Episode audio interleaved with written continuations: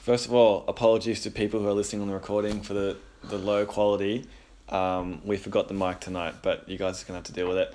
We're going to try and repeat as many questions and stuff as we can possibly do as we go. But um, yeah, soz. Um, yeah, cool. So I'm just going to do a, a quick talk tonight on like something a little bit bigger than just like depression, and anxiety, but still related to mental health and just like on that topic of just like thinking and just minds and just like mind patterns and things that we can we can struggle with at times. Um, yeah, so please feel free just to think of as many questions as you can. Um, while I'm doing this talk, I promise I won't be long, but I do think it's important to touch on while we're on this topic. So, all right, here's a little scenario for you guys to imagine. Imagine there's this like there's this girl that you know that you're friends with. She's um, sort of quite new to Christianity. She's like maybe been walking with it for like a year or two. She's like trying to figure things out in her life. She's she's like she gets a lot of it, but she, there's a lot of it she doesn't get, and you can kind of see that in her life, and you can tell she's trying to like she's really trying to find like the the ultimate, just like yes, this place of rest and this place of just like I'm I'm so stoked with God, and I'm just like, this is so real to me. This is so amazing to me, and you can see that in her. You can see that she's just like striving as best that she can. She's just chasing hard after it, running hard after it, but she's just like, it's just not happening, and just, she's just not getting there. And she keeps speaking to you. She keeps speaking to her other friends and your other friends and everyone. And she's like, okay, what do I do? Because like I'm honestly chasing this the best that I know how, but it's not happening for me. And now imagine this, right? And in fact, you probably don't even have to imagine this because like we've probably all been through this.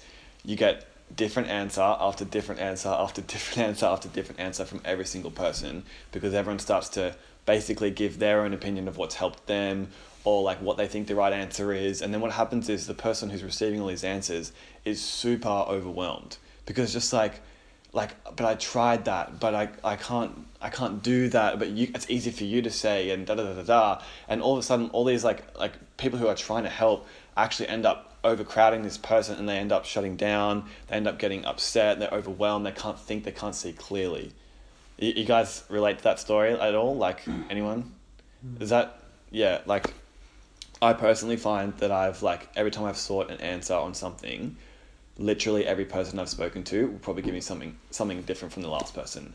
And it's just like, okay, that's cool. I appreciate that, but what do I do with all these answers? Like, is one of them right? Is many of them right? Are none of them right?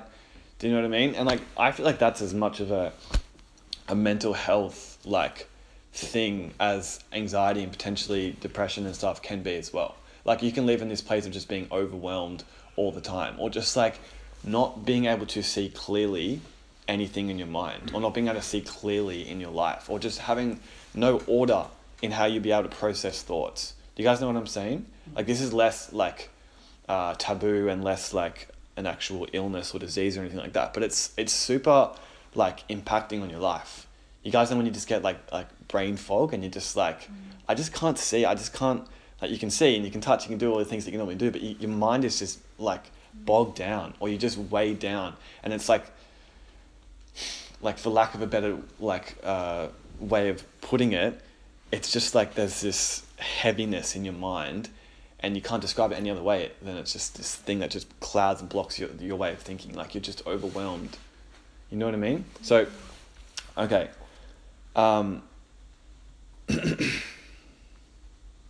and then what happens is, usually for people in, in circumstances like that, and I've totally been in circumstances like that because when when you get to that place where you're just overwhelmed, you've had so much come at you, and then you've, you've been let down and disappointed so many times, you actually start to shut down about that topic to everyone else, and you push people away. Because like I can't handle that right now. All I gotta do is focus on what I can do day to day, just my practical things, and then and then we're afraid that, um, uh, we're, yeah, we're gonna hear another thing that we're not applying to our lives, and it's just gonna add on top of the of the list another thing I'm not doing, another thing I'm not doing. Great. Thank you so much for your help. Thank you so much for your advice. Like another thing I'm not doing. Great. Thank you so much. And it's just it just keeps going. Um, and like honestly, God aside, Christianity aside, the Bible aside, life can be just by itself overwhelming as it is. Like I reckon I, I I'm sure there's a link to mental health issues and the state of our current culture and the state of like technology and how many people are there are in the world and all these things right? We're constantly bombarded with information like no other culture or generation has ever been bombarded in their lives. Like we're, we're on social media right? So we're we're receiving thousands of people's stories and events and opinions and all this stuff every single day. Like literally no other generation in the history of the world could ever have conceived of receiving that amount of information. But we receive it every day and we're so used to it, we just scroll through, scroll through, scroll through, and we're just processing, processing, processing. There's got to be, I, don't, I haven't researched it, I don't, I don't know, but I'm sure there's a link between how our culture functions and operates and the amount of increasing mental health issues and just the fact of being overwhelmed and not being able to see clearly in your life. Like, so many people are just hungry just to see clearly who they are and what they should do in life. It's th- those simple things. But this, this world is just like, crowding that out. And it's so hard to even find those little simple things. So, what I want to say tonight is that we can have, and please hear this in the most open mind as possible and just, just, just rest in it as best you can. We can have a simple, ordered, and clear mind. We can have a simple, ordered, and clear mind. And I know some of you probably don't have simple, ordered, and clear minds right now. It's complex, um, messy, and unclear. I don't know the opposite of clear. Um, but, huh? Muddy. Muddy. There you go. Thank you, Kathy. Um, um, but yeah, that's that's all I want to say is that we can just a short little talk. We can have simple, ordered, clear minds because God is a God of order. God is a God of simplicity, and God is a God of clarity. And so, even if you don't feel like you have that clear mental space, like that clear, just like you're at peace in your mind, like things aren't dragging you down, you're not being overwhelmed, you're not overanalyzing everything, you're not in this place of just like mental instability.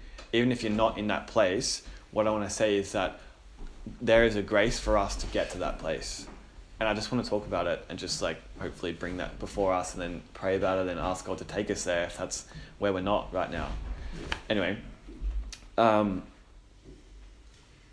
yeah. So like I said before, like life, can be overwhelming as it is, right? But then you add God stuff on top of it, and you think that God's going to be like, um, you know, answering all these questions for you. But then you then you quickly find out it's that the Bible can be viewed as incredibly complex and there are so many different opinions and so many different ways of thinking. And sometimes when you express your opinion someone goes oh that's not right. And you're like oh great.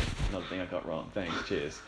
And then it's just like you, uh, you add that on top of the complexity and overwhelmingness of life. And it's like i don't even want to talk about god right now then.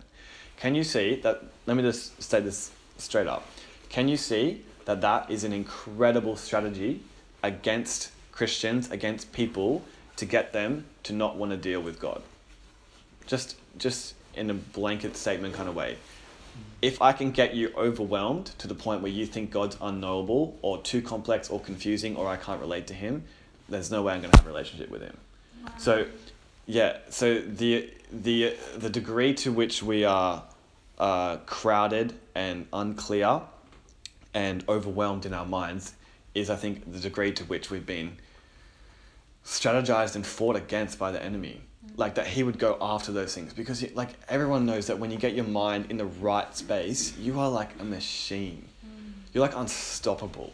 Like there's so many like self-help quotes out there that, that, are just like get your thinking straight get your perspective straight see yourself who you are and da da da da and then your life will change. And they're right. It's exactly how it works. And, and until you get yourself in that that mental space you're not going to see change. Like especially um, as an example, like um, Ben, you're a personal trainer, right? Imagine trying to train someone who just in, in absolutely no way believed in themselves, right? That would be, I'm imagining, pretty hard. Yeah. But that's like half the job. Yeah. Convincing people that they kind of like can. Yeah. Yeah. Exactly.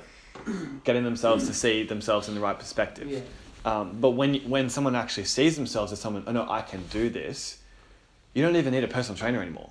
Mm. It's game over. You've lost a job. Yeah. like, because you can't stop that person. And the difference was the clarity in their mind, how they saw themselves before and how they saw themselves afterwards. Anyway, let's keep moving. Um, okay.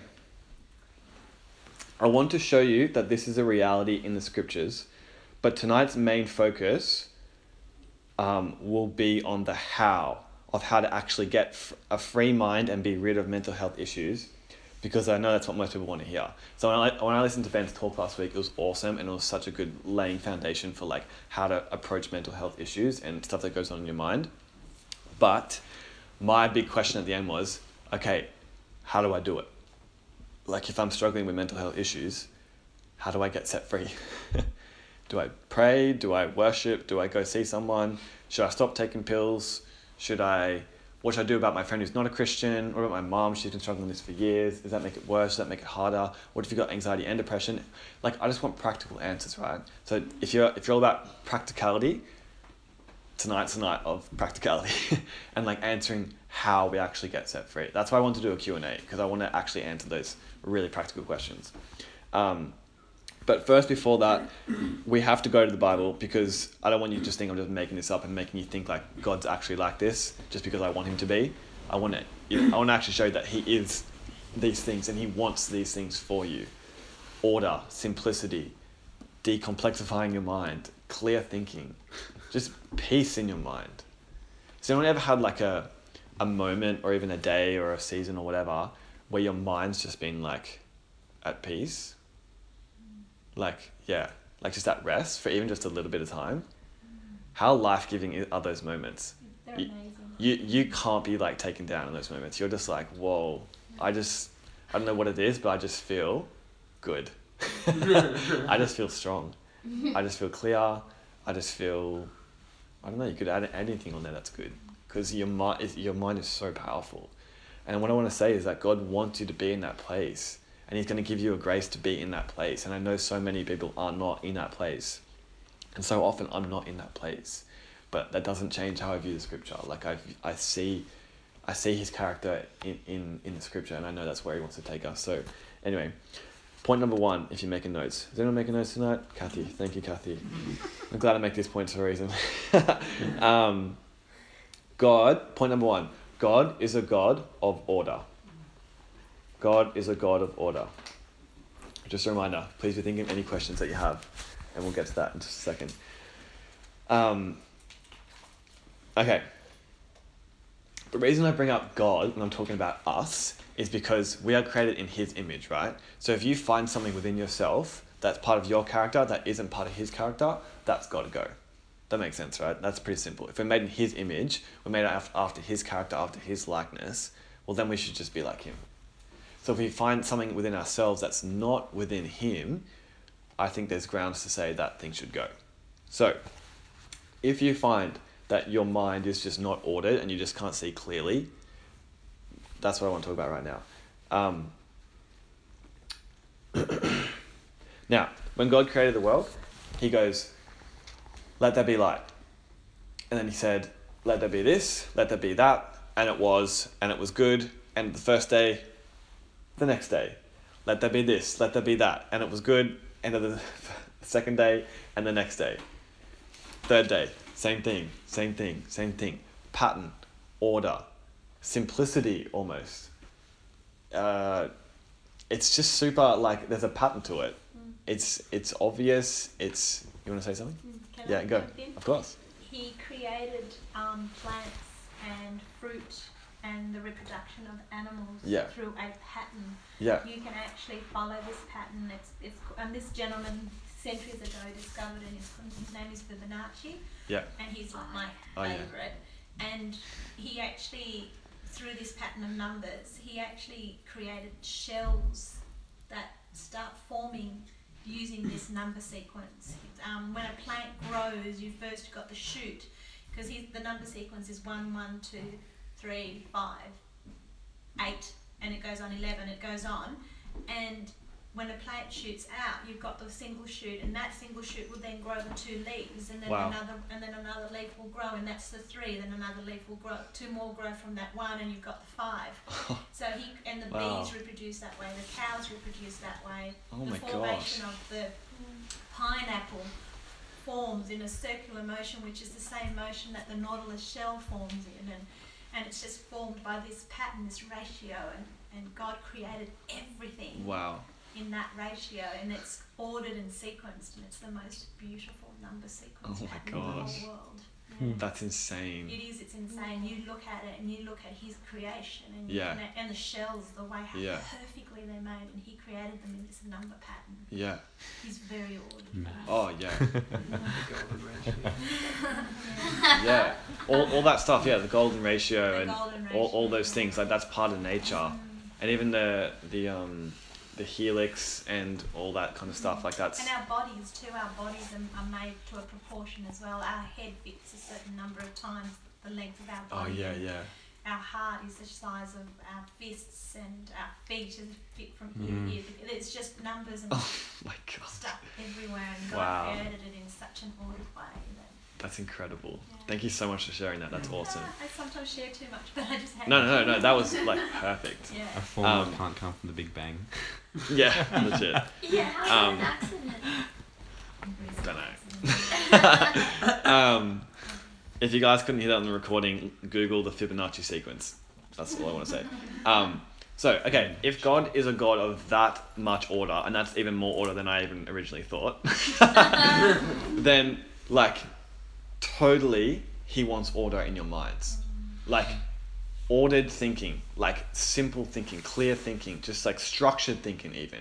I'll do this and I'll do this and I'm like this and this person's like this and I appreciate this and da da da. But so often we're just like, uh, and just like, I'm gonna go to sleep and watch TV. it's too much. Legit. Like, it's, it's so, it's so nice to be able to switch off because our minds can be so on and it hurts so much to just keep on thinking about stuff you don't want to think about. Mm. And it makes so much sense to flip out your phone and start scrolling through because it's like, it takes you out of that, that mental space. It's like a, it's like a what do you call it? I don't even know what you call it, but it's like it it really helps to soothe your mind to like temporarily, but it really does help to just think about something else for for a minute. But like I I personally believe and I've experienced God pulling me into this place of just like simple, clear thinking. And anything that's not, he's just like slowly cutting it out, cutting it out, cutting it out, and calling me deeper and deeper into simplicity. Like you guys know um, that trend of like minimalism at the moment. Mm. Do you know why that's a trend? Because it's actually from God, in a way. Because God is simple, as in like he's he, him and himself is like infinitely complex, like he's God.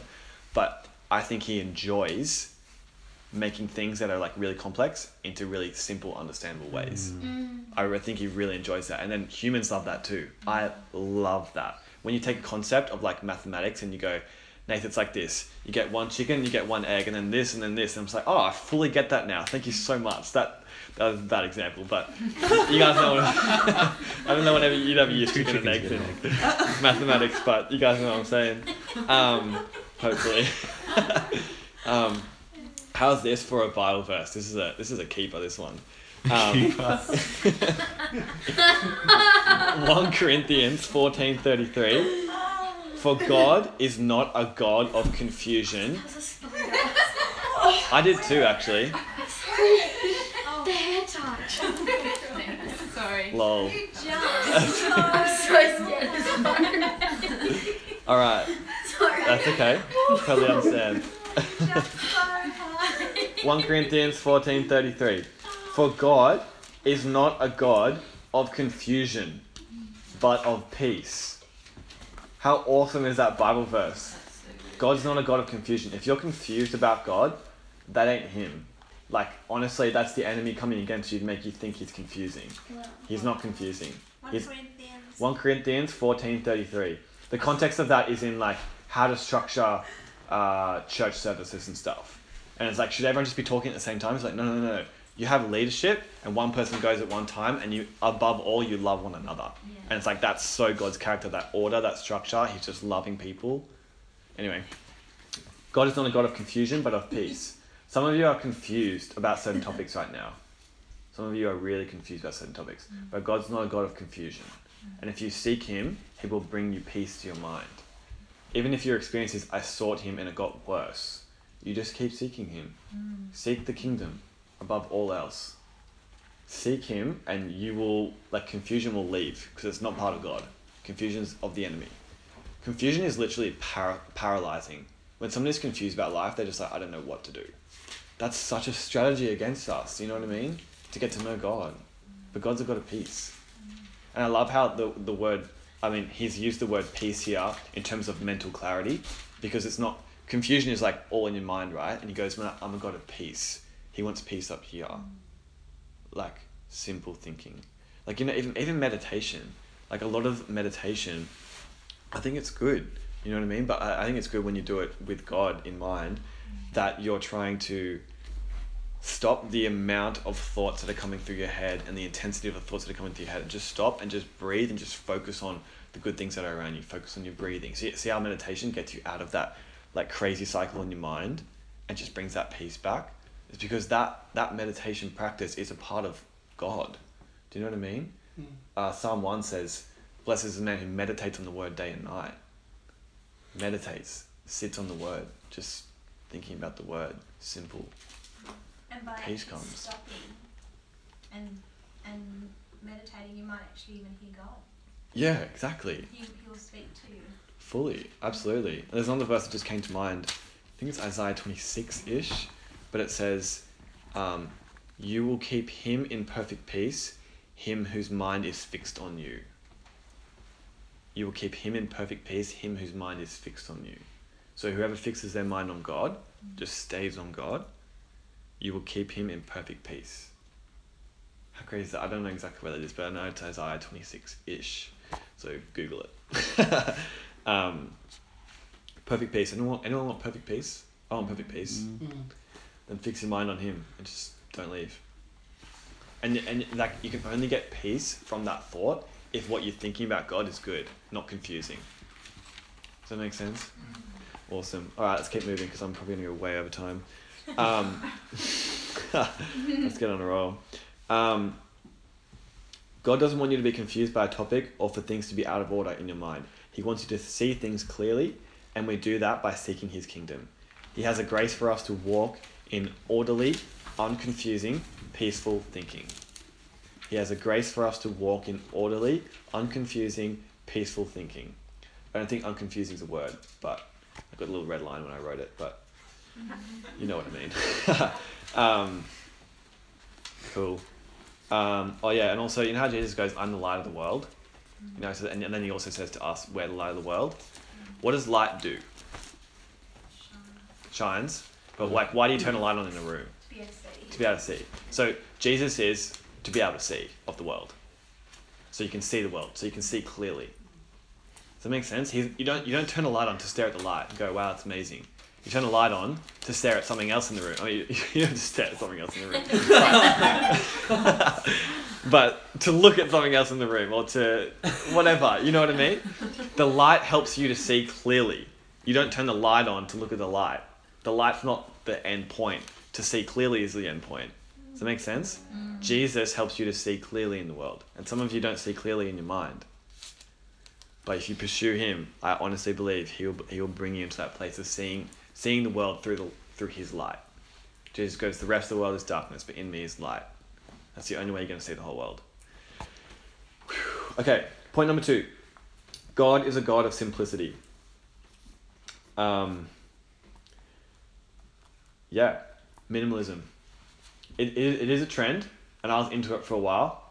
As you can imagine, I'm just like, I get caught up in lots of trends, I think. Can you Um, briefly explain it? Oh yeah, for sure. Yeah. That's a good idea. I just assumed. Um, yeah, it's built off the idea that less is more, and so minimalism is like we have way too much in Western society, and so you can find peace and happiness and joy by removing clutter from your life, and that that would include getting rid of clothes you don't wear anymore, getting rid of all the stuff in your in your house that you've just been hoarding all these years, and once you actually finally clean out your house and clean out your life and simplify everything, you'll be then happy. Mm. That's basically it. Yeah. So there's um there's good stuff in it for sure. I reckon. And there's even like you guys seen those mini houses? Those are crazy. Yeah. Yeah. So well thought out. Hey. the container. Oh, I'm gonna explain everything tonight. No, it's like Don't worry. Don't Um, worry. I don't really care. you don't care, No, you can tell me after. Okay. These guys don't care enough. but people on the recording might want to know. It, the, the mini houses. houses are just like um, incredibly minimalistic houses that only have the bare necessities, and they they're quite small, and everything's compact. There's tons of storage, that kind of stuff. got a place. Everything's got a place. There's nothing that's not that doesn't have a purpose. Effective. Oh my, that's like heaven. It's like Dude. the size of a I know. See, see how nice it is to think about that? Yeah. Because simplicity is part of God's character, Yeah. I reckon. Um, And there's a verse on that actually. Um, 2 Corinthians 11.3. Sorry, did I interrupt you, Kathy? No. Oh, sorry. Um, 2 Corinthians 11.3, but this is the New King James Version. But I fear lest somehow, as the, as the serpent deceived Eve by his craftiness, so your minds may be corrupted from the simplicity that is in Christ. So, Paul is saying, I don't want you to be deceived by the enemy and taken away from, as Eve was, the simplicity that is in Jesus. So, simplicity, I believe, is part of God's character. And Satan, when he came, he didn't make it more simple, he made it more complex. Like, God just put him in a garden, he barely said anything to them. He just said, Be fruitful, multiply, fill the earth. Basically, enjoy yourselves and take care of this earth, right? Very simple. Like, anyone could have done that. Satan comes and goes, No, no, no, no, no. God, God actually is not like that.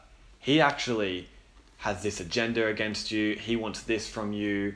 Um, you can be like him if you eat. See how he adds things to the scripture. He actually think makes things worse.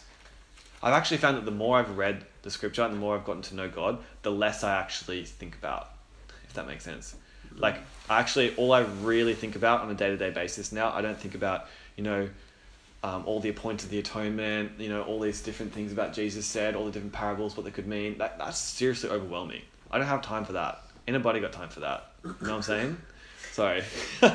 um, but the, the, the, the more I read, the more I'm just like, all, all I really have to do is just walk through life with God. That's, that's really simple. I like that. That's really simple for me. I can do that. And I go, God, what, what should I do tomorrow? And he goes, um, How about you love me and you love other people? And I go, I can do that. And I go, God, what, what do you like? Like, what's your character? And he goes, You know, like my son Jesus? And I go, Yeah. He goes, Yeah, that's like, that's, that's what I'm like. I'm like, okay, I can, I can handle that. do you know what I mean? Like, it's very simple. And then, and then God goes, um, I go to God, um, so how do, how do I relate to you? And he goes, you know how like your dad um, raised you since you were like a little kid and like gave you everything that you needed and helped you to grow up to be a, you know, an adult? Yeah, I'm, I'm like that. I'm like, okay. I, I like I, I like that. I understand that.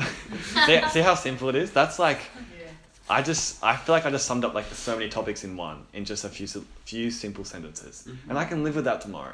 Like that's I can breathe easy with that. You know what I mean? I can do that. But if it's just like Nath, make sure you go up and say this and do this and, and read the Bible and and um, memorize things and give talks and do youth group and disciple this person, but make sure you don't go too harsh on them and or you know what I mean. I can't think of examples right now. I'm pathetic at that. But like simplicity is good. All right. Um, cool, cool, cool. Um, yeah, even J- Jesus goes, like you know how there's like um, like quotes on Instagram and Facebook and stuff, and it's just like, just live for now, live for today, live for the moment, and all that sort of stuff. I swear, Jesus started that trend because he goes, "Don't worry about tomorrow, just focus on today." Like so much, so much like simple kind of like awesome quotes have come from that kind of way of thinking. Like, let's let tomorrow be tomorrow. It's got enough trouble of its own. Let's just think about today and just do what we have in front of us today. Mm. I like that. That's simple. I can do that. I can do today. I can't do the next 10 years of planning to buy my investment property so I can make sure I get enough money to, you know, take care of my great, great, great grandkids. I, it's just too much for me. You know what I mean? I can, I can do today. I just can't do. Anyway, I'm going crazy tonight. Hey, it's good. Um, You know, Okay. great great grandkids in 10 years.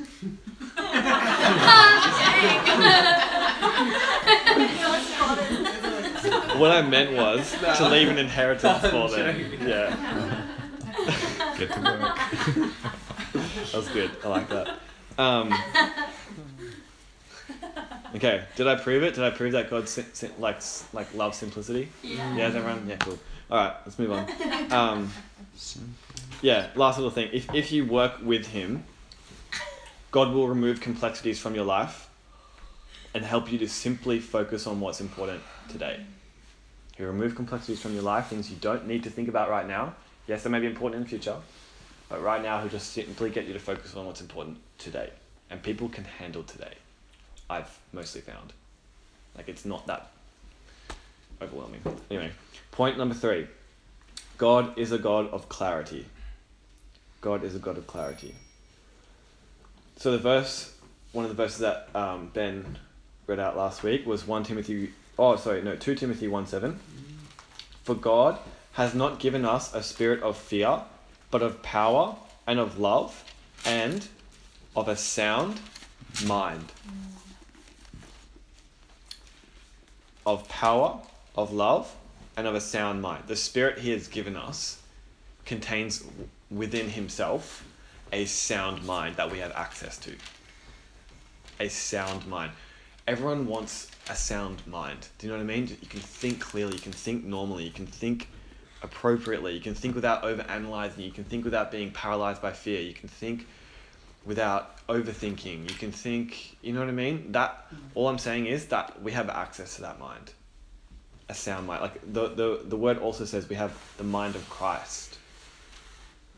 I, I bet Jesus thought simply when he walked the earth. I bet he did. I can't prove that because I wasn't not a mind reader.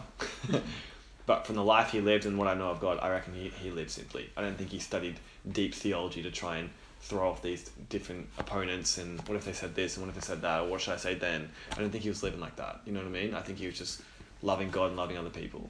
And that was it. And then God gave him what he needed to do what he needed to do. Mm. And that's all we have to do as well. Mm. See how nice it is? It's simple. Love God, love people. It's so good. Um, yeah. Okay. I've already said a lot to this. Um, okay. Now, here's the thing. I know when I speak on this stuff, because it even includes me, that a lot of you aren't experiencing this right now.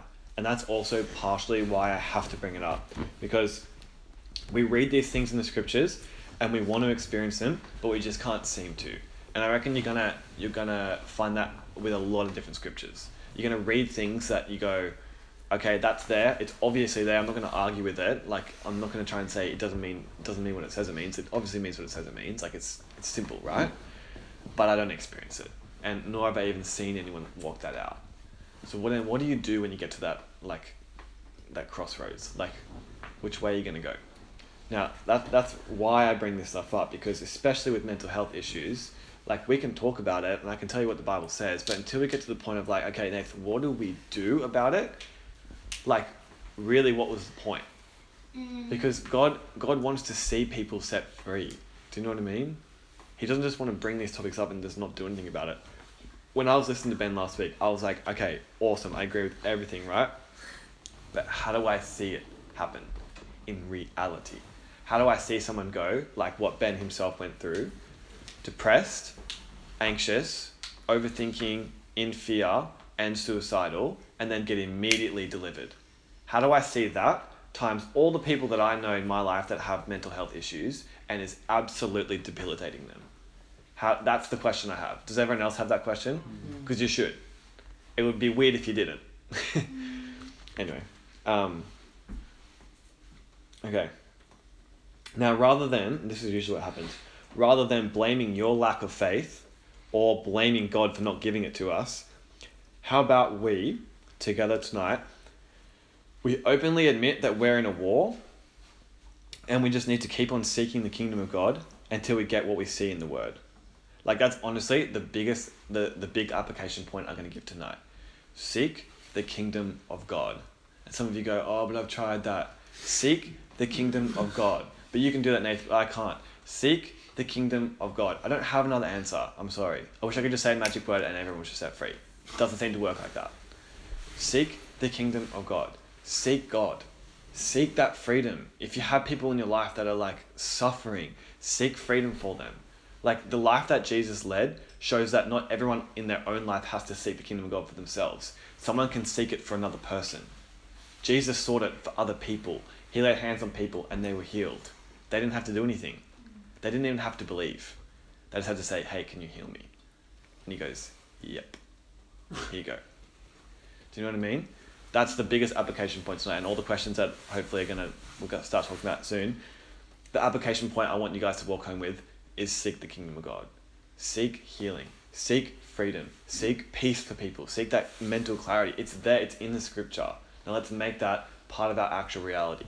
And I don't have any other answer other than seek God for it. And how could that not be the answer? Do you know what I mean? That's always the answer. it's kind of annoyingly always the answer. You know what I mean? That's what you were thinking, wasn't it? Yeah. Damn that answer. Just give me it. um, Kathy? If you don't mind. Yeah. Um, I was going through a lot of that. Um, the, the muddiness, the anxiety and everything and, and then because of that inability of being able to see clearly, things start happening in your life that Yeah. you don't want to. And I can't really tell you it must have been prayer, I know that. But I started reading the Psalms. I started from Psalm one. And the Psalms for some people it's poetry, but for others it's just so strong because King David, when he wrote when he wrote that particular psalm as you go, um, they, they are so powerful because he goes through enormous trials. So he's woe is me, woe is me, woe is me, um, because my enemies are up against me and constantly. But in every single psalm, there's always a section that just screams at you of how God triumphs over everything how God is there for you over everything. He will trample on your enemies, you know, and they become more beautiful and more beautiful and more um, life saving Wow. um, with every single psalm that you Wow. read. So even though Nathan says, seek the gospel, um, if you don't know where to start, start Mm. at the Psalms with the number one, and you will find a verse that's going to start repeating over and over for you because every psalm will be different for everyone. Yeah. And the psalm that God kept giving, the part of the psalm that God kept kept giving me is wait on me, because I am with you. Wow. I will triumph. Wait on me. I mean, Wow. that were, I wasn't Mm. paraphrasing because it's been a little while since I, I've been I went through this, but um, and the Psalms will speak to you in different ways, and they and they but they will because He is just God is just so powerful, and He wants to trample on your enemies, no matter what your enemies are. You know, like whoever, like if it's actual people who are speaking against you or or whatever it is. Um, it, they, they're really powerful. So if you Wow. if you are sitting here thinking, well, I've done that, I've done that, just try and pick a quiet time, sit by yourself in a warm, comfortable spot, and just start reading the Yeah. Psalms. Wow. They will really, That's they will awesome. speak to you because That's awesome. That's so good. something quick as well? Yeah, of course.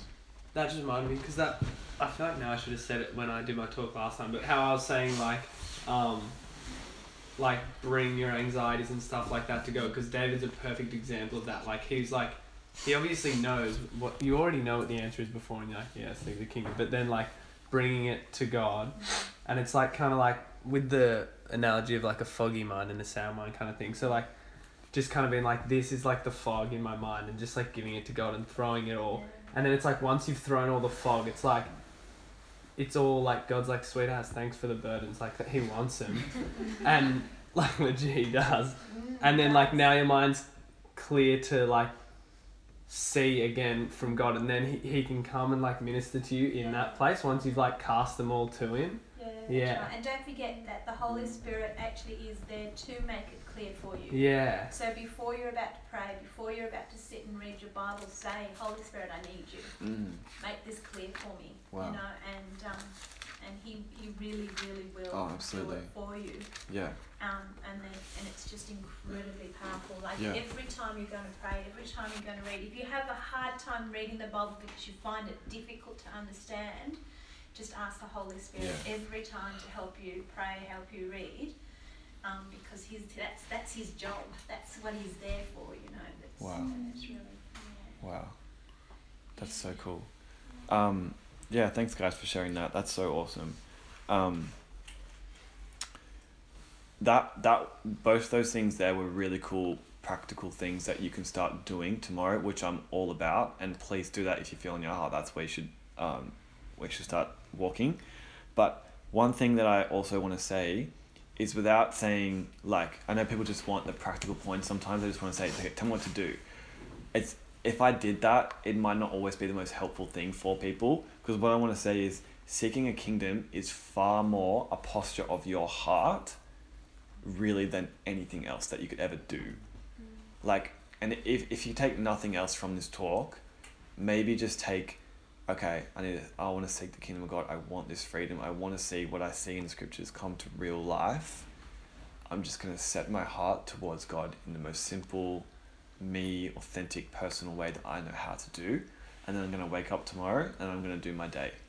And that's it and because I've, I've been in, in person I've been in the trial the past like two two and a half months or something and like it's been challenging and interesting to like know how to navigate each day right but all that God's really pushed me to do is just like hey just keep going just keep walking with me just set your heart on me and just keep going keep doing your thing you're not doing anything wrong right now do you know what I mean? It's just I don't want it to be this like okay, seek the kingdom and you go you go and fast for forty days and then pray all night and then don't sleep and then shave your head and then just like I'm seeking the kingdom. Just like that's an extreme example, obviously.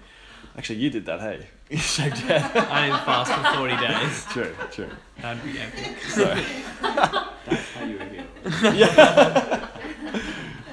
uh, anyway, um, yeah, but I think it, it's far more a posture of your heart that you just settle within yourself. I'm just walking with God through life. I'm seeking Him the best I know how without overburdening myself and putting this huge expectation that I will be set free by a certain date. I'll be set free in a certain way. I'll see this person healed at this particular time. I don't have answers to all those questions. I all I know is we're in a war, and you just got to seek the kingdom of God. That's that's as, that's as deep as I can go sometimes. Um, yeah, and if and if you are a person who's listened to this or is here and you don't feel like you can seek the kingdom of God right now, I think that's also okay too, which might sound kind of weird, but please reach out to other people to seek it for you. Do you know what I mean?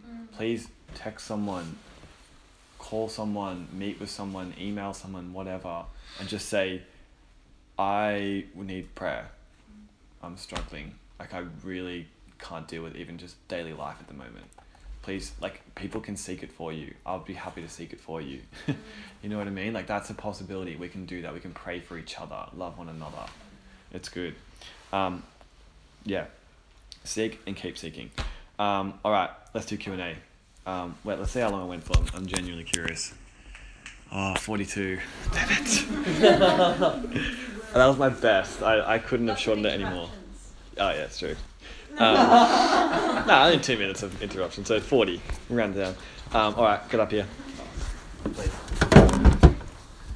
Um, Welcome to the panel, Ben Juice. yeah, Ben.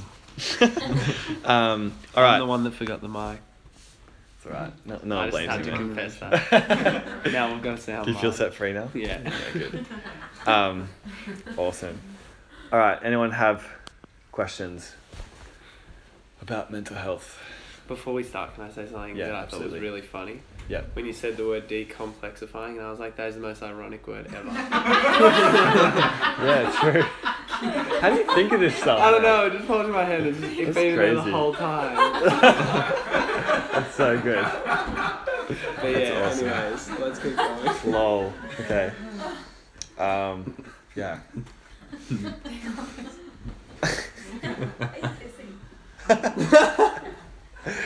Carolina I was don't have a- I funny. don't No. have a- I don't have a question, Yeah. but what you, Guys, guys. that's all right.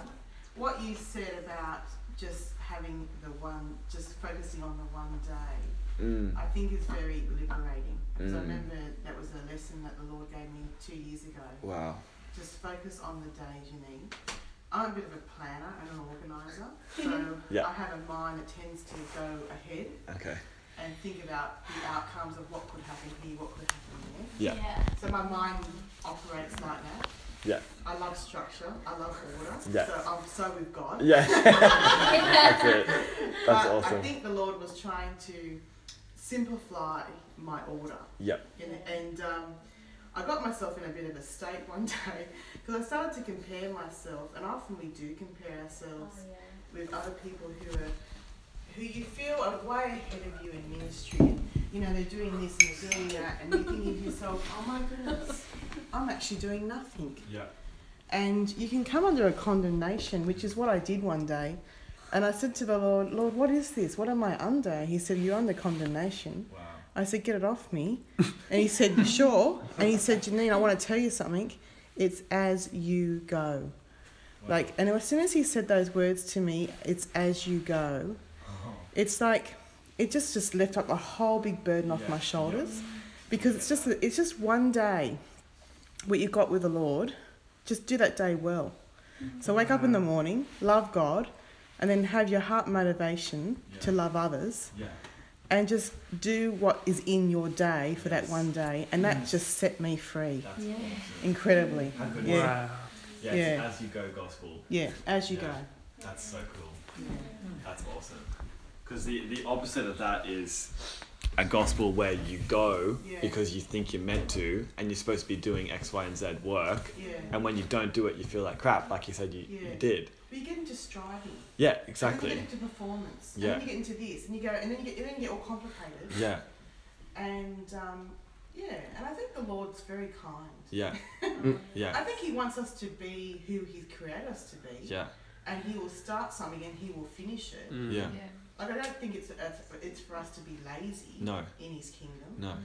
But I think we need to get the pressure off us Yeah, because this world is so complex. yeah. And every, like you were saying at the beginning of the talk, everything is thrown at us, Oh, it's crazy. bombarded. Yeah, And yeah, keeping it simple. yeah. I've actually gone on those minimalist sites too. Yeah, they're And I good. started to stream streamline my whole house. Yeah. Do you feel better doing oh, it? I love it. Oh, that's so cool. What girls? Housework is so much easier. Yeah, imagine it would be. Having nothing. Guys as well, don't be Oh, sexist. sorry. Man, housework is so much easier. Ben. That's good. Um, that's so cool. Um, there's something that God pointed out to me last week because that's very on, on point what you're just saying. I, I can't remember who exactly this is, but I think it's when the demoniac comes up to Jesus and he's like got like heaps of demons in him, and then Jesus sets him free, and then Jesus says to him, like I in my head I imagine he's probably not going to see this guy again. So it's basically it's the last thing he's going to say to this guy, and he goes, "Go home to your family and tell them what God did for you." And I was like, so that's basically God's will for that man's rest of his life. Mm. Because he could have said, Come follow me. Do you know what I mean? And be my disciple and cast out demons with me. But he didn't. And that really confounded me. He just said, Go home and tell your family what, what God did. And that was enough for him. And that would have fully pleased God for him to go and do that. Yeah, And I was like, That's, Mm. I can do that. yeah. I can tell my family what God's done for me. That, that's not too much for me to bear. You know what I mean? Anyway, um, yeah. Anyone else? Questions? Can I just share another simplicity? Absolutely. story? Yes. If you don't mind. Of course. Um, All right. one of the things that's been in my day today is that um, because I, I'm passionate about education, one of the things that came up on Facebook was um, that there's a, there was a statistics about how intelligent children are in different continents.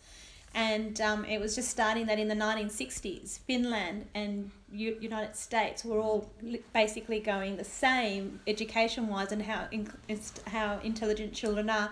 And then suddenly Finland shot up to really, really high and became number one in um, the whole world as to how their children learn the best and how their children become really well educated. And this guy from America went to find out why. And um, and basically, what the edu- Department of Education in Finland did was just completely simplified everything. Wow. Um, there is no more homework for children. Children, children are to spend time with their families, reading, spending time in fellowship, spending time doing um, sports, arts, music. Just basically spend, and this includes teenagers. And that was the number one thing. And then the second thing was that um, in total, if you think about this, in total, they only go to school for 20 hours a week, and that includes their lunch hour. Oh. So on Mondays, it's like three hours. On Tuesdays, like four hours. And bec- and because children are given so much more creativity to learn how they want to learn, even though they're still learning all the basics, they they do it in that small amount of time, and it's and Finland's just shot up completely since the nineteen sixties, and they're they're number one now in educating children, including teenagers. Teenagers only have about ten minutes homework. Wow. Wow. Oh, Ten minutes. ten minutes a day, yeah. So That's insane. that for We're away. Beautiful. That shows how deeply simplicity and minimalism is like built into like Yeah. everyone everywhere. Mm. Like the, the more you do that for people, the better they seem to go in life. it's crazy. They don't. Yeah. Um, they don't have um, multiple choice. They don't study for standardized testing. They just know, and the children, the high school students, all know three to four languages. Wow. Oh my goodness. That's insane. And and it's because the children want to learn because of the difference in how they're getting taught. Oh my gosh. I wonder if they do work at home without having to. Yeah. I just mean, I think because they think want to. I think. Well, yeah. I mean, there's always the child that will want to do more, Mm. but that's their choice. Yeah, so that's that's cool. different rather than being No, yeah, told it's cool. that they have Yeah. to do it. Yeah. So how Man. gorgeous is that? Should raise our kids in Finland. I know. That'd be awesome. yeah. Well, I, Yeah. I that brought that put that in my heart, and I'm thinking, how Yeah. can I bring that to here? How Yeah, can I yeah. have a school that um, Kenny's school. Kenny School, absolutely. Mm. And I was thinking, because you know how one of the biggest problems would be is that pa- parents need to go off to work. Mm. Well, I would have a situation where I wouldn't charge parents to be able to watch their kids Yeah. for the extra hours, and the children would just have this whole area that they could just build, create with no technology. No, Yeah. I didn't say that. um, where they could just go and be Wow. children, and a kitchen where they can cook, and a workshop where they can workshop, and Wow. you can just watch the kids. That's so cool. Yeah. That's Or awesome. the parents could actually come and stay with the kids at the school. Yeah, yeah, yeah. Or get awesome. paid from me to, to stay there and be with the kids instead of go to work. Yeah. That's so cool. That's awesome. Yeah, bring it here. Yay. Yes, please. Thank you, Jesus. yeah. So, so Um, get- getting back to um, Yeah. mental health issues and um, schizophrenia and bipolar Yeah. and those kind of uh, heavy duty subjects. Um, I, I've always um, felt led to help those kinds of people, you know, through my Christian life. And um, I've been visiting in the, the psych unit down at Manly Hospital probably for 15 years. Oh, wow. And, well, I don't know. It's what it's just it's something that, that God has led me to. Um, it was great hearing your story, Benny, and and um, but t- to me that's uh, that's not the common thread. You know, a lot of a lot of the people that I, that I've been, I guess, ministering to, you know, I haven't seen sudden changes in them, um, but I've had to really just walk with them and, and counsel them and continually counsel them, continually pray for them, and and it's just yeah, it's just a, it's a long road. You know, I'm I'm not saying that that should be like that. Um, it'd be nice to see people set free completely and their mind restored, but um, you know, I've I've had guys working with me and working for me in my business that that have been going well, and they've been just memorizing scripture and renewing their minds uh, in in the Word of God and and ministering to other people, and then all of a sudden they just get hit, you know, by voices and just real demonic stuff, and then they just completely go off track, and then it's just yeah, it's a real it's a battle. Um, so Sometimes it's medical. It's a real medical. Um, mm, I, one of my biggest struggles was that my body was not, um, my body was releasing too much zinc. And we actually need to have an equal level of zinc and an equal level of copper that's naturally produced in our body.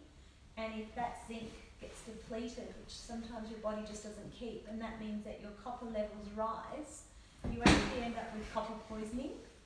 And that copper poisoning can, is um, what was the reason for my my what was going on with me, and um, and and it's a real disbalance in your in your in your mind that actually um, creates a poison that you actually hear things and you actually feel things. So um, again, that would require that you know would be a complete healing from Jesus is what you need. And, but um, So, so you heard voices, Kathy, um, or negative voices? um, I, I'm not saying to you that I actually heard voices, but what, but what I, I would feel, whether I can say I heard it or what I would feel, is really irrational things. Like the biggest one for me is um, that when I was in the car, um, luckily I was a passenger, and I just saw this sign saying register your children for soccer, and I heard you haven't done it you haven't done it. And that just created an enormous anxiety in me. But the irrational thing with that is that my boys had stopped playing soccer for over six, ten years, you know, and um, but I still, it was still in there. Yeah. It was still in there, and that was the one, one of the clearest ones that I would remember. Um, and I, and through God, I found a doctor who understood these things rather than just putting me on a tablet. He understood that we needed to check the blood, and that's how he discovered that I had copper poisoning, that I actually had a disbalance in my thyroid, and I was being poisoned because my body wasn't making zinc. So when you don't know all the chemicals that are going on in your body, um, Yeah. they can hit you. Yeah. They can hit you uh, like completely out of the blue because you suddenly ate, you know, seafood, and there's lots of metals in seafood. There's lots of copper in seafood that you that it just throws you out. So I'm not saying that God can't heal. Please note here that No, no, no, He healed me course. completely. Yes. But um, but it is a chemical imbalance inside your body that can um, Yeah, yeah, can throw you off, and you, you don't know, you don't expect it, you can't see it happening, yeah. and it's and it's very real. You you can wake up every day Wow. with this sensation in the chest that you just have Yeah. to throw away. Yeah, yeah, yeah. Hey Ben, can you bring the microphone here? Yeah, we finished or Yeah, just uh, it's a one one thing that you do notice in people with mental health issues is they're always spiritually more aware than than Mm. most people. Yeah, so. Interesting. Yeah. Um. Thanks, Ben. I just wanted to quickly speak on what Kathy just brought up then, because she said it was a chemical imbalance in the body, and that when she got those chemi- I, I imagine once it was all balanced out again, your health started to improve, right? Yeah, Now that, that's an incredible, godly, good thing. And I think me personally, I've struggled wh- while I uh, came into understanding about healing in the scripture and, and, and life of Jesus and that sort of thing, and Him being the revealed will of God and all that sort of stuff. I started to believe in healing, but what happened to me was I started to push away other things that were like natural healing and just like I basically just like had this stupid mentality that was like, oh, I can eat whatever, do whatever, and then mm. God will heal me. It's all good. It'll be sweet in the end, right? But God kind of had to rebuke me on that a little bit and say that the physical and the spiritual are not separated as you are believing right now. They are t- int- intimately connected. And there is like an incredible, amazing grace for technology, for medicine, mm. for natural healing, for getting enough sleep in your body, mm. for exercise, for like eating correctly and hormones and all that sort of stuff, right? Like, I don't think God just ignores that because He can just go bam, zap, and you're healed. Mm-hmm. I think that that that stuff you you can seek both fully at the exact same time and without compromising anything. Yeah. And I, that's something I've had to learn. That balance is that you can go to the doctor. Like I only went to the doctor the first time in like a couple of years, a couple of months ago, and I really didn't want to go for this reason. But Amber was encouraging me. She was like, "I think you should go to the doctor. It's getting worse." And I was like, "Frick!" I kind of just swallowed my pride, and I was like, "All right, I'm gonna go to the doctor." And you know what? It helped, and that's a good thing. Yeah. And I, I had to learn how to keep my faith in God that I'm seeking the kingdom while also availing myself to the fact that if I can do something that could help me right now, why don't I at least explore that avenue mm-hmm. And especially for mental health stuff, if you have mental health issues and you're hearing me say seek the kingdom of God, that doesn't mean don't get counseling. Mm. That doesn't mean get off your antidepressants. And that doesn't mean stop exercising. That doesn't, you know what I mean? I'm not saying that. I'm mm. saying do both at the same time. But every good gift comes down from the Father of lights, James says. So the good gift of like medicine, the good gift of all the things that God's done through technology and counseling and mm. all these different things, they're all good and they're all from God. Let's not separate them and say, oh, that's physical, that's for people that aren't getting spiritually healed. I believe they're one and the same. Like even Jesus goes, it's the sick who need a doctor, right? And yes, he healed everyone that he came in contact with, and I would love to see that happen. The reality is, I don't see that happen right now. So the best I can do is to say, seek the kingdom of God with your entire heart, but do not say, oh, I'm not because I'm doing that, I can't go to the doctor, or I can't go to the hospital, or I can't get scans, or I can't keep taking these pills. Like, mm-hmm. you do you. You do what is peaceful for you, what you feel called into, what you feel led into, and you seek health in as many ways as, as you possibly can. Like, God's not going, oh, I can't believe you went to the doctor. Why don't you just wait on me to be, to, for you to be healed? He's like, you're my son, you're my daughter, and I want you to be healed. He created those things for us. Exactly. Mm-hmm. And so I, I, I, I really think that's a big thing that like I think our community can maybe struggle with sometimes. Like, oh, if I go to the doctor, I'm not walking in faith. Yeah. I totally have felt that way myself, and I'm just like, it's silly. It's really silly. I think it's just, I think it's a lie. Yeah. Um, some people teach that if you go to the doctor, you're not walking in faith. Personally, I don't believe that. I reckon you can do both at the exact same time, and I've, I've felt that. I felt me walking with God, going to the doctor, and also keeping keeping my faith that I will be healed by God, at the in the exact same way, balanced and even. Mm. Yeah, hope that makes sense. One thing that really, really helped me as well was, um, and, I- and this is for me, I'm not saying everyone, but one thing that I noticed as well too is that the, the more I improved what I was eating, and the more I was actually going for a walk, the better I was getting. That's awesome. Because, um, because my illness was completely, completely healed through natural things, through what I was eating Wow.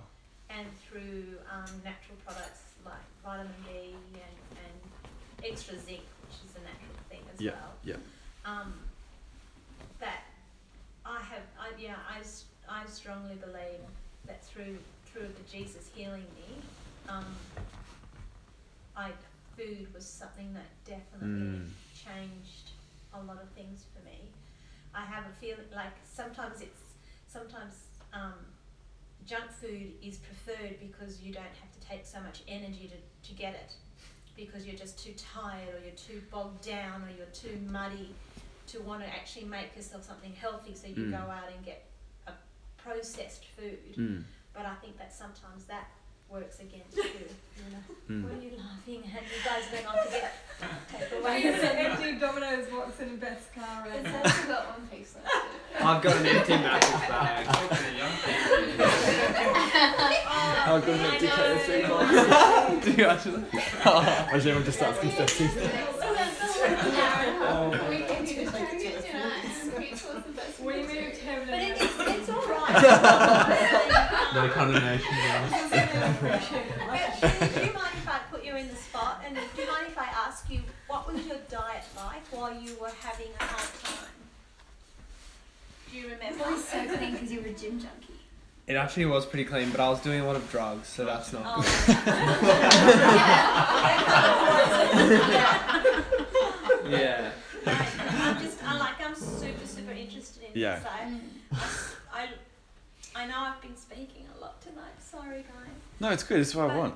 But I This is good. basically, um, um, to fix one thing that I had wrong, because I seriously had about six things wrong with me. I um, went completely vegan because my doctor wanted to put me on, on this chemical drug that would actually stop one of my body parts from working um, if I took it. Um, but so we were a bit skeptical of it, so I actually went on a complete vegan diet to fix this. But um, and I'm not telling you all to go on a vegan No, diet. yeah. Um, Yeah. But for me, but for me, it actually um, it actually fixed like it actually fixed all of my things. Wow. Like, Yeah. I Awesome. had rheumatoid arthritis, it took it away. Oh. Heart, heart palpitations, it took it away. I had asthma, it took it away. Mm. Um, and this was purely by not eating processed foods. Wow.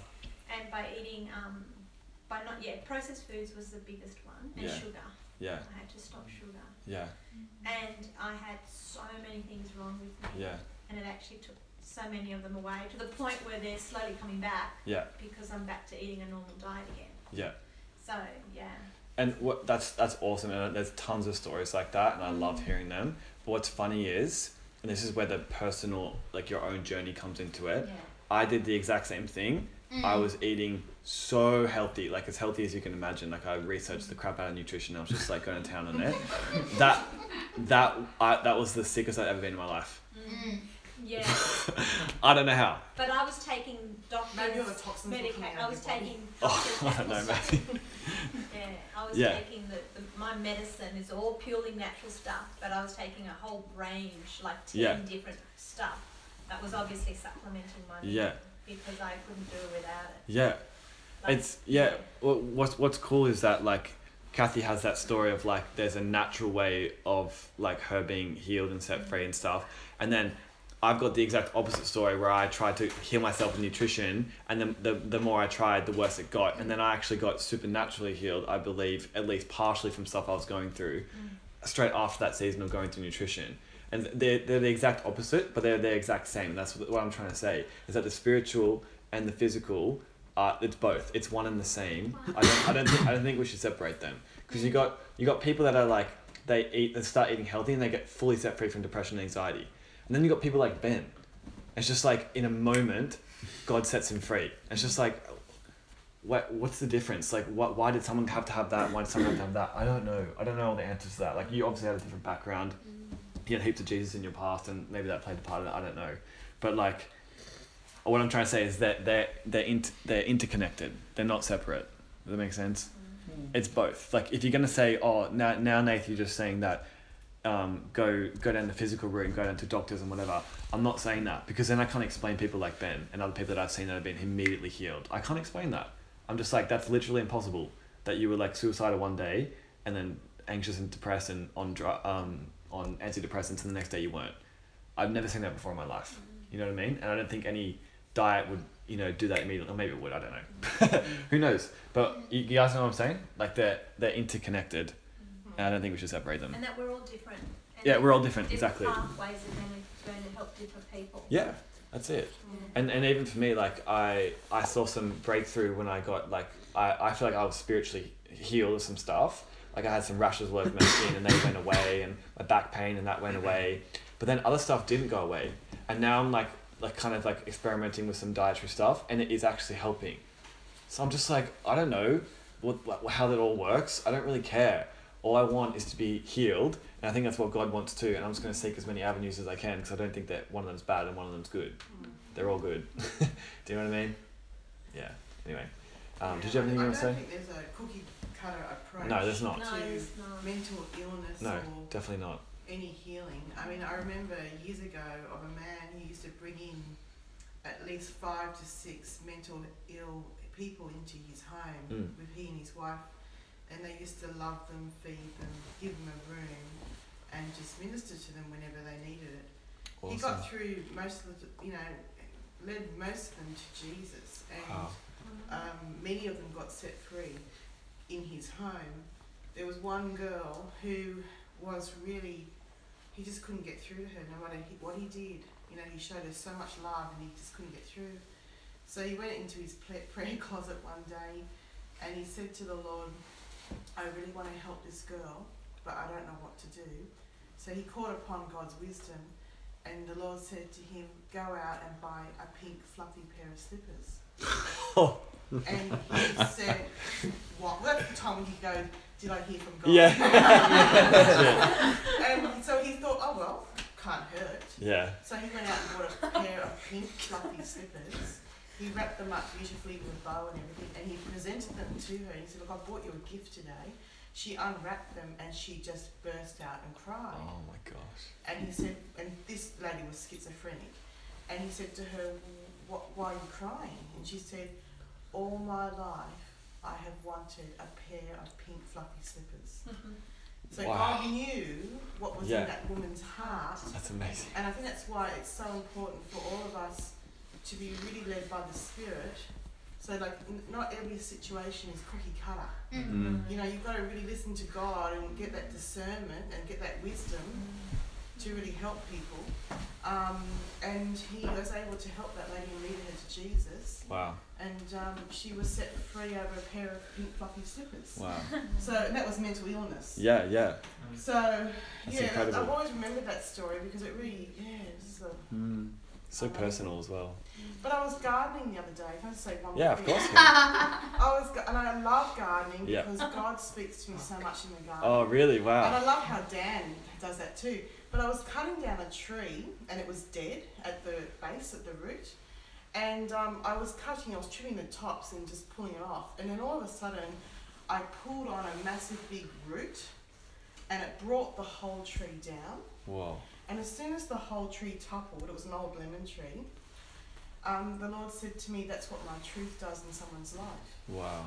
So, like, you, when you get to the real root Mm. of the situation Wow. in a person's life, um, the whole the whole web of lies that, that is over that person can just go boom, boom, boom, boom, boom, boom, just go collapse Amazing. because the root The roots truth is come being up. dealt with. Yeah, Yeah.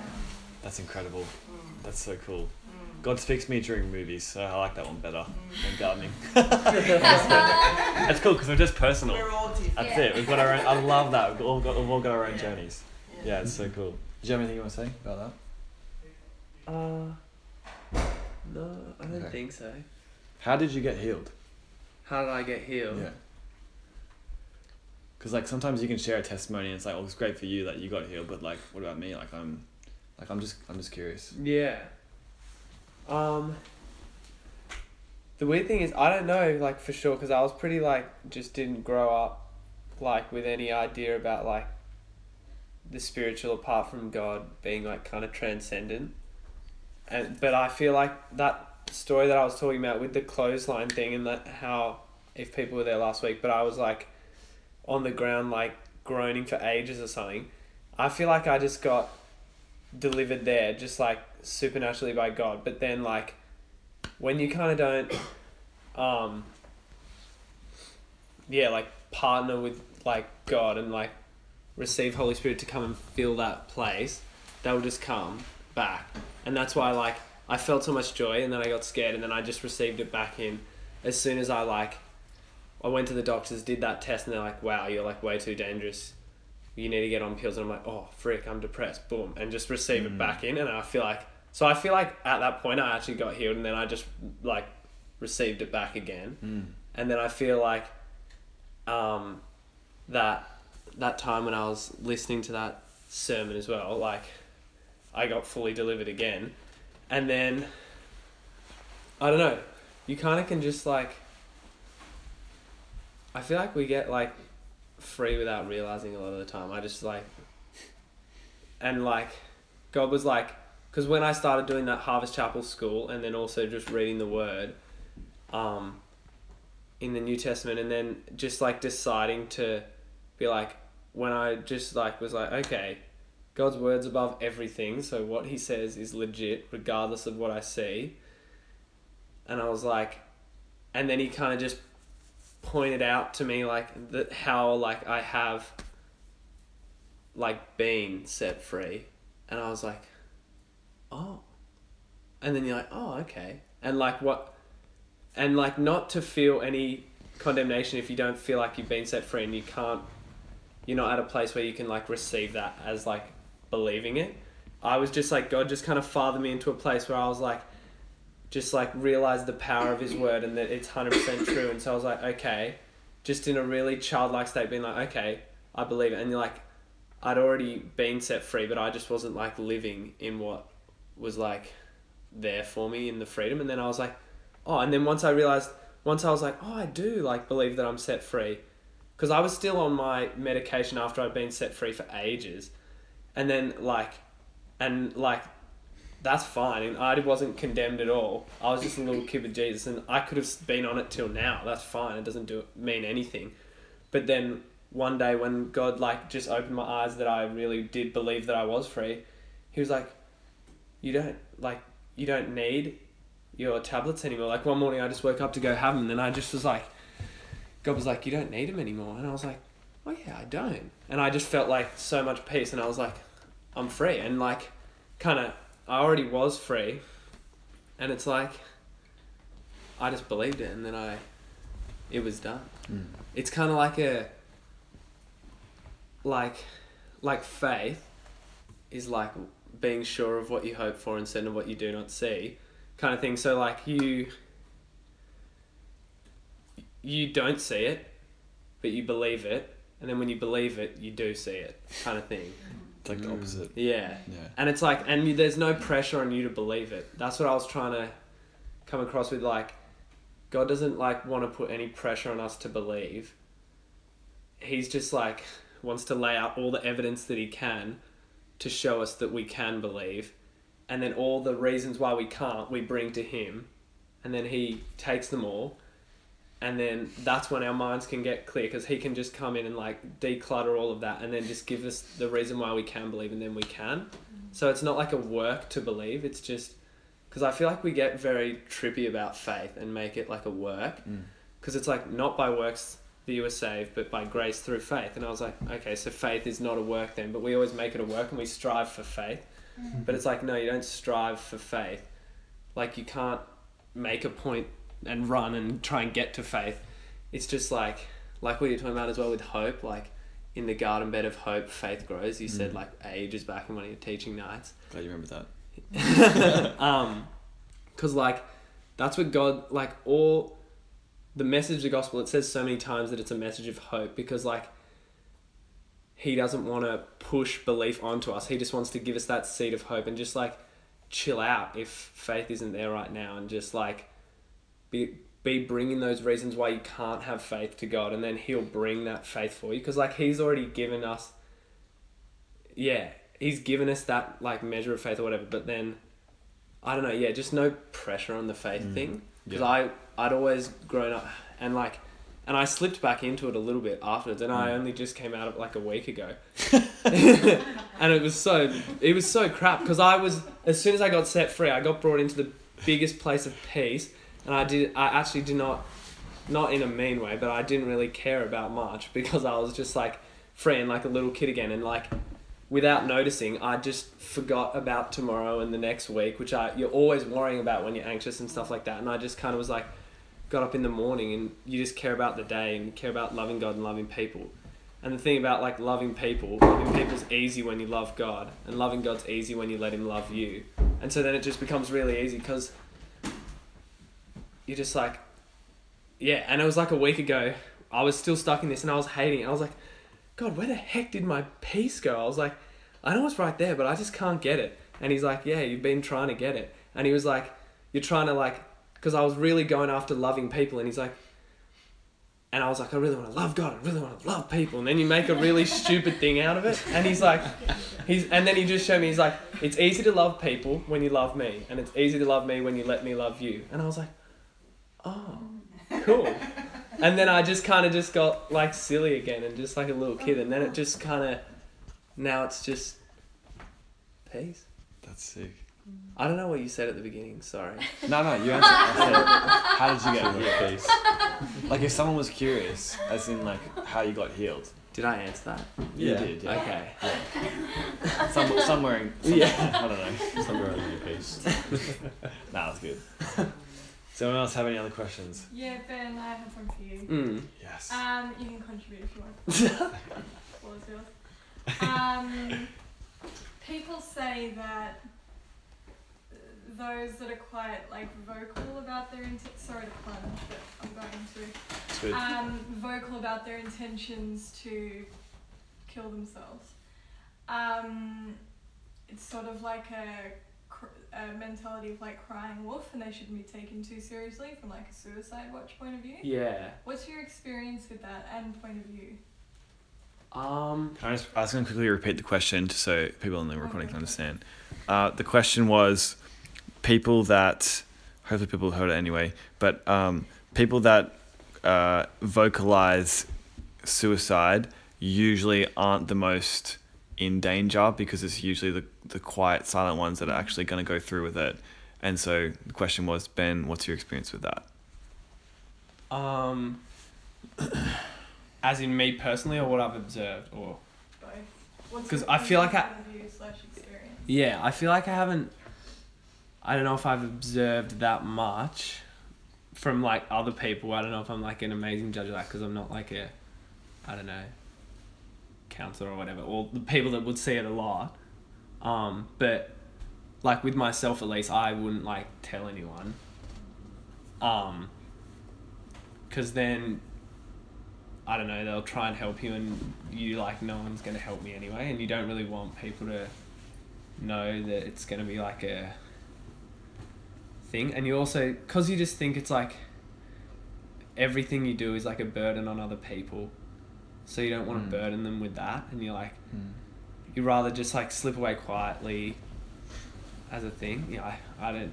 So I don't know about other people, but yeah, I wouldn't have like been like telling the world because then, because if you actually do want to, then you don't want to tell people because they'll probably try and stop you, if that makes sense. But I don't know. But I don't know if it's like I wouldn't say that's a blanket rule. Yeah, yeah. Yeah. Yeah, my experience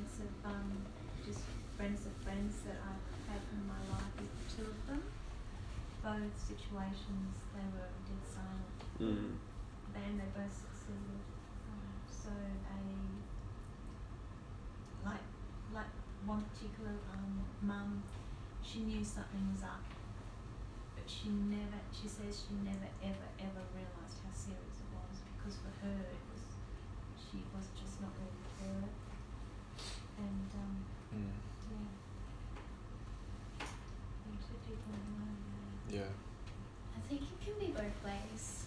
Like, Mm. um, like I'm a social worker, I guess, by Mm. trade, but Mm. um, in my experience of suicide, like I've had two young people I've worked with. One was very vocal about it, where it was at the point where she made a sorry, this is really morbid, but she made a suicide box. I found one night at midnight, which had like razors and Panadeine and matches and everything in it, to the point where um, I had to get like emergency involved and everything, and um, the doctor said like her brain was so scientific that she planned everything right up to she planned her funeral. But in that case, like she was, she didn't succeed. Basically, um, maybe it was because she did get help, but she constantly spoke about it. Yep. Um, but I also had another youth girl who did talk about it, and she did succeed as well, and she um, did commit suicide, and um, and I've also had another girl that did succeed as well, and um, Wow. that she was completely quiet. So I think it depends on the, Yeah. the person and the way they Yeah. communicate Yeah. um, as well because I think sometimes people can talk about it into cry wolf a bit and sometimes they can talk about it from um, like it's how they communicate Yeah. they're trying to tell people slowly That's their way. Yeah. and um, It's their personality, maybe. Sure. Sure. yeah yeah and sometimes they're just like like then dead quiet like you don't want to just go there and you slip away quietly and um, it's really hard like everyone's going to be different like like this whole night there's been a theme everyone is so different Mm. Yeah. um, So true. and everything like that. So it's a really tricky thing to gauge. And the and the thing as well with crying wolf, like even if it is, it's like still a cry for It's help. Still a cry for help. Like regardless. So yeah, I wouldn't like disregard any. Mm. But Yeah, yeah, I I'd say that's Yeah. just my son. Right. Yeah. And I guess it's a little, it's a little bit similar to, to um, what I was saying before that it doesn't matter if they cry wolf. Yeah. Listen to it every Yeah. time. It doesn't matter. So oh what? yeah. So what if they're crying wolf? Mm. It's obviously a need for attention. Mm. It's obviously they need love. Um, and it, and just let them do it. Just let them, and, and I guess in a sense, be bothered every time they, Yeah. because they obviously sure. Because there's always a reason why people say stuff. Yeah. For sure. I had a young girl that I was I spent a lot a lot of time with, and um, she was a bit of a cry wolf, but she never tried it. But she just needed so much attention. She just needed to be. Loved. Yeah. She just wanted to be and, Mm. and heard and listened to. Mm. Any other questions?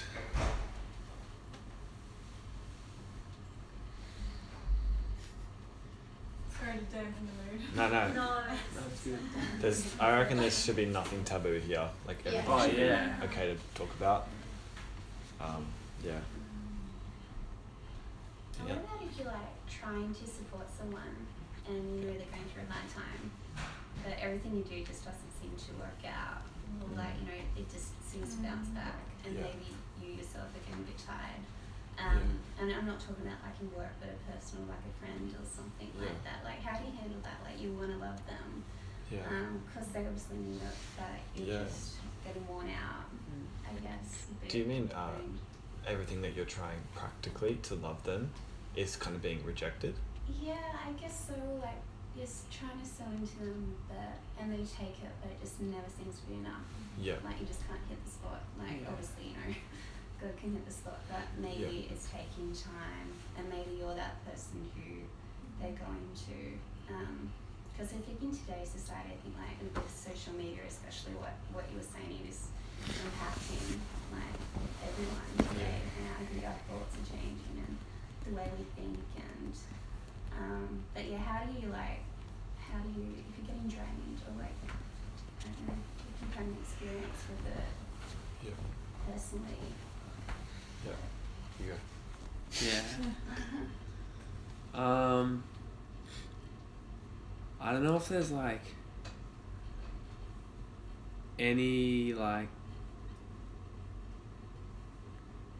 way that because you can I don't know like we as hard as we can try can't really like change people like and especially like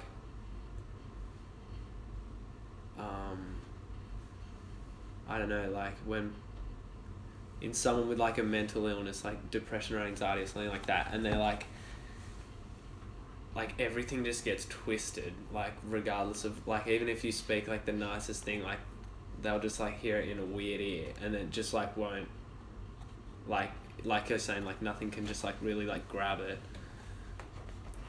But I yeah I, I literally like don't feel like there's any like easy thing that we can do apart from like the most powerful thing that we can do is just like if we really love them just like get on our knees and like just like pray and just be like god do you need to step in here because like it's only by his power that people are going to get set free because like their mind's like fricked up and it's like we can't renew their mind or anything like that. And that's what I feel like was a massive testament to my parents because like especially because mum had gone through like mental illness really bad dad hadn't and they both were there and I was just like sucking like everything no, what, no matter what they did. And then to see the different approaches as well like both were really helpful but dad just like didn't get it that what he said wouldn't help and that and mum just got it. And so then they were always there for me to like lean on. But um like the thing that actually made the difference was like they did not give up like praying for me. Hmm. And yeah and i feel like just like as well you bringing yourself to god and be like i'm getting so worn out by this like i can't do anything. Because it gets so worn out because they'll just like take take take and you're like oh my goodness i can't. And so like without like being like in a place of where i don't know god's love is just so ridiculous in our life that it's just overflowing and we there's too much for us to even have for ourselves. Then we can just like start just like so then they can never like take from us kind of thing which is like so yeah i just feel like getting on getting on our knees for them and just like really just getting to a place where we're just like receiving like his love like truly. And yeah because like literally this is what mum and dad always say as well like because one day they always remember this like one day where they were trying to like talk me out of it was when i kind of just confessed all of like my like party lifestyle and all the drugs i was doing and stuff like that and i was like i'm doing this. And then they just got so cut by it and then they were like trying to help me and then they were always having these conversations and giving me truth and stuff like that. And um, they're like why can't why don't you just stop it? And i'm like i just don't care so i just can't stop it because i like i don't actually care about life so i don't really have any desire to stop it. And then while they're just preaching like the biggest truths about god's love it's just like literally they said like they'll look into my eyes and they said they just saw death and like they just it was literally just like stone and they just could not. And so they were like okay maybe this is the time we just shut up and just love him and just like get on our knees and just pray for him. And like yeah i honestly just i don't think that i would still be here if they hadn't been on their knees praying. So yeah i think that's prayers so powerful. Yeah. Sometimes you just have to hand it over because um, to God and mm. because even your love is not going to be enough sometimes. Um, in my own personal experience, I had someone who I wanted to love her so much that I wanted to bring her into the family.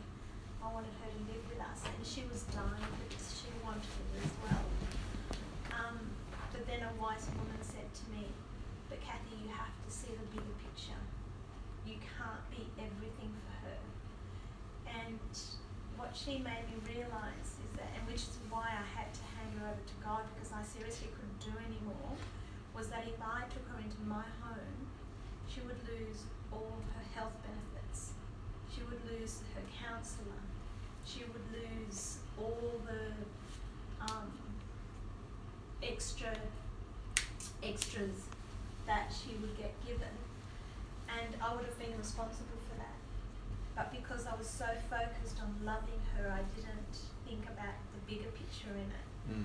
And because I had to let her go, I had to not bring her into my home. She reached a point where she now had to, um, she finished school and she had to go off and do her own thing. I had to hand her to God. And, and I still hear from her now, and her life's not quite what I would have liked, but it's beautiful. Like, she's improved so much. But I had to let her go, and I had to say, Mm. I'll put you in God's hands because I would have ruined her life by taking her in, even though I probably wouldn't have ruined her life. I would have hoped that I could have, but who knows? I don't have the skill to have mentally been the person for her. It had to be, it had to be God. So. Yeah. Yeah, I, I think I'll just say one last thing and we'll wrap it up because it's like 9.30 now. But um, I don't have a ton of experience with that particular question. But simply, I would just probably agree with Ben and just say pray for them constantly. Don't stop. Just keep seeking the kingdom for them. Love them the best that you know how. You can only do the best that you can for them. Just spend time with them, text them, think about them, pray about them, seek them. Just do your best. Do your best you can to love them. And then that last little bit that you said, like, how do you stop being drained? That's something I personally do have a lot of experience with. Because I found I found that um, it's actually all about how I'll probably preach a, a one night on this at some point in teaching night, but it's actually all about how you manage your hope, because humans literally need hope in order to keep going every day. If you don't have hope, you die. Like they did this experiment a few years ago where they put these rats in these pools, and um, they just let them swim around, and like eventually, um, after like fifteen minutes, the rats started to drown, and then uh, then they what they did was they did it again with like different rats, I think it was, and then after when it got close to no, as in they didn't actually drown, they pulled them out, they started drowning. Um, then when they got close to that 15 minute point where they were starting to drown, they pulled them out and gave them a bit of food and then put them back in again. And then apparently they stayed swimming in that thing. I can't, I think it was like 64 hours. No. And It's not a joke. It's something ridiculous. That is fake. And and the the scientific like uh, Dude. answer was because they had hope. That was what they the scientists came up with at the end. They were like, the only reason they've actually were able to survive that long is because hope empowered them. Like if I I, I might be able to like get it, get out of here. You know what I mean? Like they, they just kept going. They just kept going. And we need hope too, just as much. Like if you ever meet someone that's purely hopeless, it is draining to the soul because it's just like people need hope, but you also need hope too. And so what I found with this kind of stuff with helping and loving other people is it's how you manage your hope. And I'll give you just a really quick demonstration. Hopefully this makes sense. I've not really spoke about it much before, but yeah. Anyway, um, you need to keep your hope. Let's just, let's just say you have like a certain amount of money of hope you, that you can put somewhere, right? Like you put it all on this, right? You need to keep it in God and in nothing else. Because when you try and love someone, right, your hope will want to shift to, oh, when they get better, or like I'm praying for them and I'm praying for this healing, and then your hope will start to shift to, they're going to get healed. And then what happens is you get constantly let down and disappointed because your hope shifted from God to something that can't withstand your hope, which is everything else in the world. That might sound kind of crazy and weird, but hopefully it makes sense. When you start thinking about it, it's like, yeah, every, every time we try and do something for someone else or love someone or pray for something, our hope can shift from God to something else. Like, I just can't wait till my, till my mum gets this, or I can't wait till like my dad gets set free, or he's finally stops uh, smoking or drinking or whatever. It's so draining because you're constantly waiting for that day, and that day just doesn't seem to keep doesn't seem to come, right? And so you got to you got to take care of yourself by making sure your hope is rooted and grounded in God because He will never let you down. But circumstances and people and all the and the things that we we face in this life, they will constantly let you down. And it's only so only so long you can keep going on by being constantly disappointed and let down before you give up entirely. That's when you get drained. When your hope is in like, oh, I can't wait for them to finally get this. Like when I send them this podcast, they're finally going to get it. No, don't put your hope in they're going to finally get it when they listen to this podcast. They might not. You put your hope in God and you love them the best that you can. And that, that will so take care of your own heart and you, you won't be able to be touched by that because nothing's going to let you down when you keep your hope in God. Does that make sense? Yeah. So that was just like a little snippet of what's to come. But like, hopefully that's like practical as well. Like, yeah, cool. Awesome. Um, yeah. Do you want me to read a mini thing on the natural power of hope? Yeah, do it. That, that's is the last thing, then we'll finish up. Um, neuroscientists are investigating the science of hope. It turns out that a feeling of hopefulness changes your brain. Your brain pumps chemicals when experiencing the sensation of hope. These chemicals block pain and accelerate healing. Hope, which involves belief and expectation, causes the brain to release neurochemicals called endorphins and enkephalins, don't know what that is, which actually mimic the effects of morphine. The result is that the brain can overcome hurdles and move to a place of recovery. In scientific terms, hope and recovery are not causally connected, but they are correlated. And this dude who wrote the thing goes, I believe hope is as vital to the brain as the oxygen we breathe. Wow. Yeah. Hectic. Jesus. Uh, I got this just on the back of that. I literally got this little word today. Sorry, last thing I um, I literally got this little word today. I was like, I was gonna finish with this one sentence, and I didn't know why I got this word, but I was like, I'll just write it down just in case. And then I looked at it like ten minutes ago. I was like, should I read it? I was like, nah, it's late. People won't want to. But then since you read that, I feel like it sits right on the back of it. So God knew. Um, just close your eyes for just ten seconds, and just when I say this, really believe it. Okay, the best that you know how. The best is yet to come. Wow. The best is yet to come. You might have had an amazing life so far, but still, the best is yet to come. Or you might have had an absolutely horrific crap life so far. The best is yet to come. How much does that just give you life, hey? Seriously. Do you believe it? The best is yet to come. you have a hope to look forward to. You got you guys have so much stuff to look forward to in your life. Like people say when you get to a certain age it's all downhill from there. No. The best is yet to come. Amen. All He's good? downhill on a bike for easy bit.